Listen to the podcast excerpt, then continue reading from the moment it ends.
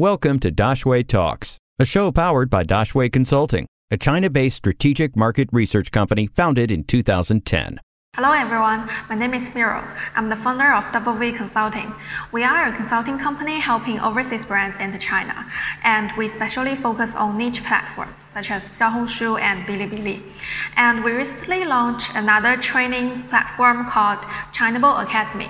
We provide online courses and workshops to anyone who is interested to learn about China market, e-commerce, and marketing. How did Bilibili users respond to coronavirus?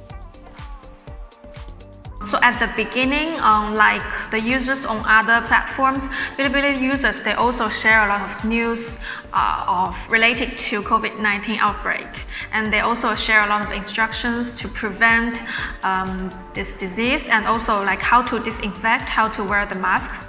Um, so this is similar to other platforms. So we see some instructional videos provided by uh, Bilibili content uh, producers to talk about COVID-19 outbreak. And later on, uh, more and more users start to start to talk about like how to have the entertainment activities at home or how to have some DIY food or DIY cooking videos. So this is what people pay more attention um, later. And actually, during this outbreak, Bilibili was also appointed by the Shanghai government as the official platform for the students in Shanghai to take online courses. So um, we see a lot of um, teachers from elementary school or high school, they started to do online courses. So no matter it's a pre-recorded course or a live streaming course, so they started to do uh, online courses on, on Bilibili and uh, the students uh, in Shanghai, they are required to take this course uh, on Bilibili. So during this time, actually, a lot of Bilibili users are starting to study uh, on this platform or watch some educational videos here. So I think this is maybe this may be the difference from other platforms. Bilibili generally targets Gen Z consumers. How do brands appeal to Gen Z during COVID 19? Can you share some examples? Um, I think there are some very interesting uh, examples here. So first one I want to share is from DingTalk. Um, DingTalk, we know it's a working app um, created by Alibaba. So normally it's the um, people who use it during work, like um, uh, long, no matter you, you, you need to work at home, so you will use this app to uh, talk to or to coordinate with your colleagues or your clients. But during the COVID-19, um, the DingTalk app actually became an online course platform because a lot of uh, students they have to take online course uh, on DingTalk app and their teachers are uh, they would do live streaming courses on this app. So it's very funny because we know that students they actually resent taking online course and um, it's hard to concentrate at home and the connections is sometimes off and sometimes DingTalk just has bugs. So Turns out, um, in the end, a large group of students, they go to the iOS store to give DingTalk, this app, one-star review and negative or some very sarcastic comments.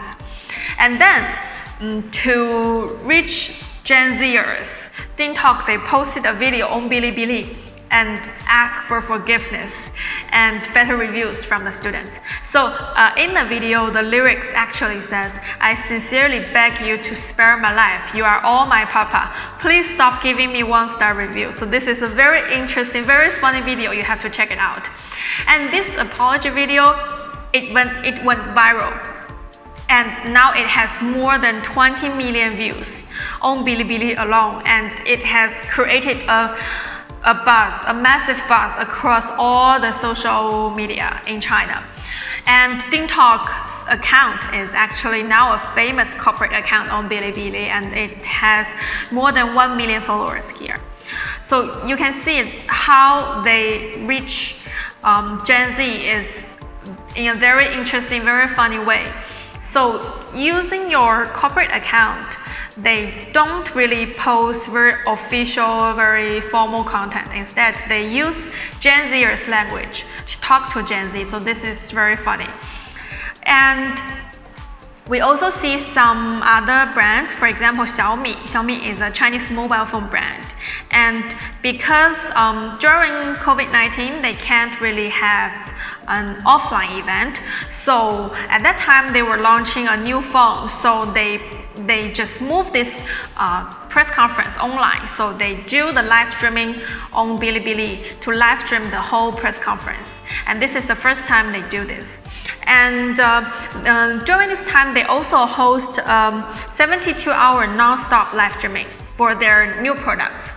And they give out a lot of uh, free gifts during the live streaming. So this is, um, Xiaomi is actually the first one to do this. And after that, uh, we see um, other brands like Huawei, they also have the live streaming press conference on Bilibili. And we even see McDonald's uh, like two weeks ago, they were launching a new product and they also did live streaming on Bilibili. So this is also very um, interesting cases. Any questions? We will find an expert to answer them. Drop your questions in the comments or send us an email dx at daxueconsulting.com.